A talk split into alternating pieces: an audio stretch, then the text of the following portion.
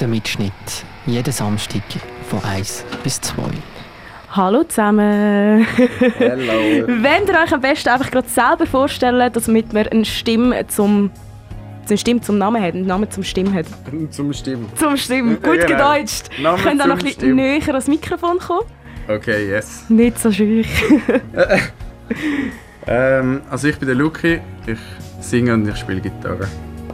Ich bin der Sam und ich spiele Schlagzeug.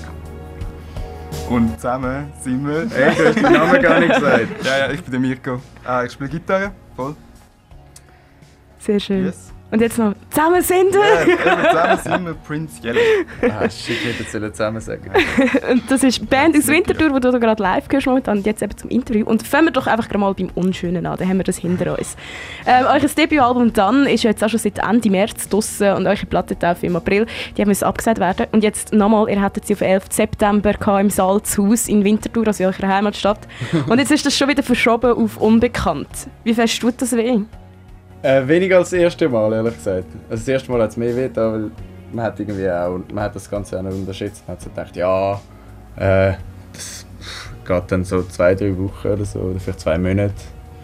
Und dann, wir haben es auch noch voll lächerlich gefunden, es auf den September verschieben. Nein, es ist ja viel zu weit. Aber ja, sind wir da. Nein, es ist, es ist nicht so schlimm. Also mir tut es auch einfach ein bisschen leid für halt Leute, die sich, halt sich irgendwie ein Ticket gekauft haben und so. Und irgendwann weiß man irgendwie gar nicht mehr, ob man eine Platte taufen wenn man schon mit der nächsten da ist. Mhm. Also heisst das, ihr habt da schon etwas auf Lager, das dann schon kommt, etwas Neues? Sind ihr schon so weit? Nein, noch nicht so weit, aber es ist etwas schon dran, ja. Und habt ihr jetzt in dem Fall noch kein Datum für etwas für eine neue Plattentaufe? Nein, nein, nein, nein, nein. Einfach, das ist mehr so ein bisschen, das denkst du halt, wenn es das zweite Mal abgesagt wird, dann denkst du schon, so, okay, ja gut, schaffen wir es irgendwann. Mhm. Also ist es mir jetzt einfach so ein bisschen, dass, ja, wenn es passiert, dann passiert es und sonst ist es das halt mit der Plattentaufe. Ja, voll. Aber dann würde man sicher irgendetwas machen, irgendein anderes Konzert. So für die Leute, die sich ein Ticket gekauft haben. Ich weiß es nicht genau. Ja. Und ein bisschen zu dem Album, das ihr rausgegeben habt. Ähm, du, Lukas, du hast in einem Interview mal erzählt, ähm, dass ihr das Album ziemlich durch, durch überlegt habt, also recht viel überlegt beim ganzen Album, ähm, so mit der Reihenfolge und alles rundum dra äh, drum und dran. Und äh, du hast gesagt, dass du immer dir eine Geschichte überlegst. Was hast du dir für eine Geschichte überlegt bei diesem Album?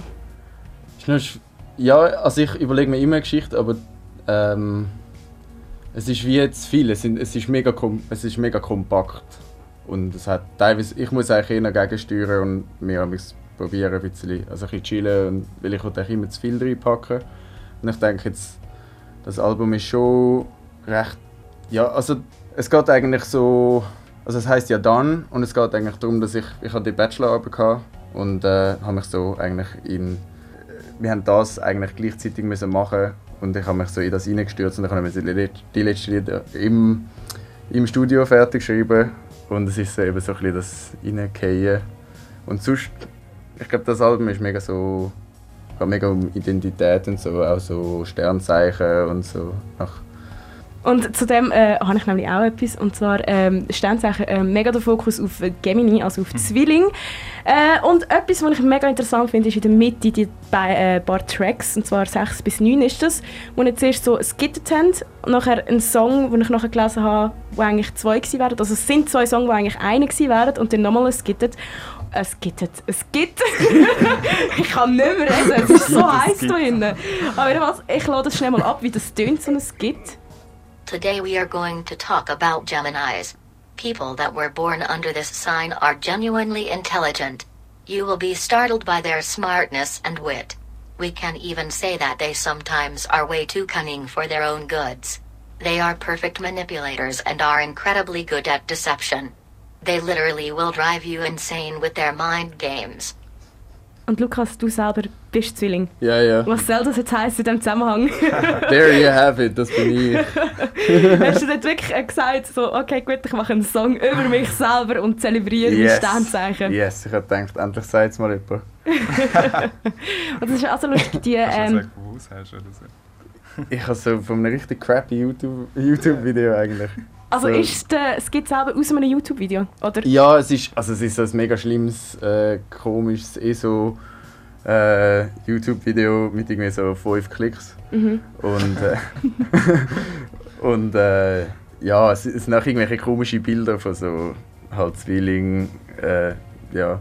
Und, und dann ist die Stimme, wo sie redet noch sehr viel anderes komisches Zeugs. Aber ich habe sicher die besten Sachen rausgekriegt. Ja. Und wie kommst du auf so Videos mit Hey. fünf Klicks? Ich meine, es ist tatsächlich so, wenn du, wenn du irgendetwas von Astrologie suchst, dann bist du sehr schnell dort. Äh, Es ist, es ist echt lustig, was sogar noch besser ist, ist äh, sind Kommentare. Kommentare sind sehr geil. Göttlich, wir glauben mal. Es klingt aber schon mal viel, schon, bläh, vielversprechend. Ich kann wirklich nicht mehr reden, Jesus.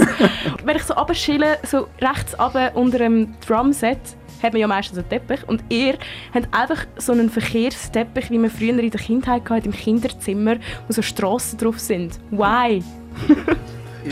Also ich habe einfach einen Teppich gebraucht, seinerzeit, um mal mit live zu spielen, weil das ist so das Schlimmste als Schlagzeuger, wenn es keinen Teppich hat. Und eigentlich ist es mega cool, weil viele Clubs haben einen, aber viele haben auch keinen und darum habe ich dann einfach den mitgenommen, den habe ich schon seit Kind auf dem gespielt. Damit er einfach kann live spielen kann, das ist echt klar. Ja, voll. Also einfach so, wenn es dir langweilig wird am Drum, so schnell das Auto vornehmen und dann Ja. so brum brum. Ich habe schon viele gute Feedbacks bekommen. der. ist auch ein sehr herziges Detail. Und ähm, zu eurem Album, bei Dan, was mir auffällt, ist, dass irgendwie die Songs nicht alle in ein Genre reinkommen, sondern mal ist es ein bisschen poppiger, mal ist es ein bisschen rockiger, mal ein bisschen folkiger. Ist das genau gewollt gewesen, so, von Anfang an, oder ist das dann erst so beim Machen entstanden, dass so alles ein bisschen verschiedene Genres sind eigentlich? Nein, ja, also es passiert eigentlich immer. Und es, sind, es ist eigentlich eher zufällig, dass, dass ich, ich denke, wir gehen mega auf die einzelnen Songs ein, dass, dass sie dann einfach schnell in ihre eigene Richtung gehen. Und äh, wir, wir probieren eigentlich eher am Schluss das Ganze wieder ein bisschen zusammenzubringen. Aber es ist jetzt schon so, ich finde ich find auch, wir haben noch nie ein, ein ganzes Album gemacht und dort merkst du, dass du mehr kannst abschweifen in andere Styles. Weil wenn du zum Beispiel EP machst, dann hast du 20 Minuten, dort müsstest du jetzt echt blöd tun, um dass, äh, dass du so aus, also dass es wirklich verschiedene Genres hat. Und wenn ihr euch so auf eins müsstet fokussieren wenn es heisst, ihr müsst nur noch, dürft nur noch das Genre machen, auf welches würdet ihr euch wahrscheinlich einigen? Puh, wir könnten uns gar nicht einigen. Nein, einfach, weil Genres an sich schon, schon ein bisschen etwas komisch sind, finde ich. Ähm, voll. Aber ich glaube, das ist einfach allgemein bei uns in der Band. Wir, wir spielen die Songs nie gleich. Also es ist wie, sie sind immer ein bisschen im Wandel. Und ich glaube, es hat gar nicht viel mit Genres zu tun, hat einfach mehr mit... Ja, mit Aber ich habe schon das Gefühl, dass sich jetzt ein bisschen mehr findet, auch durch das zusammen mehr live spielen.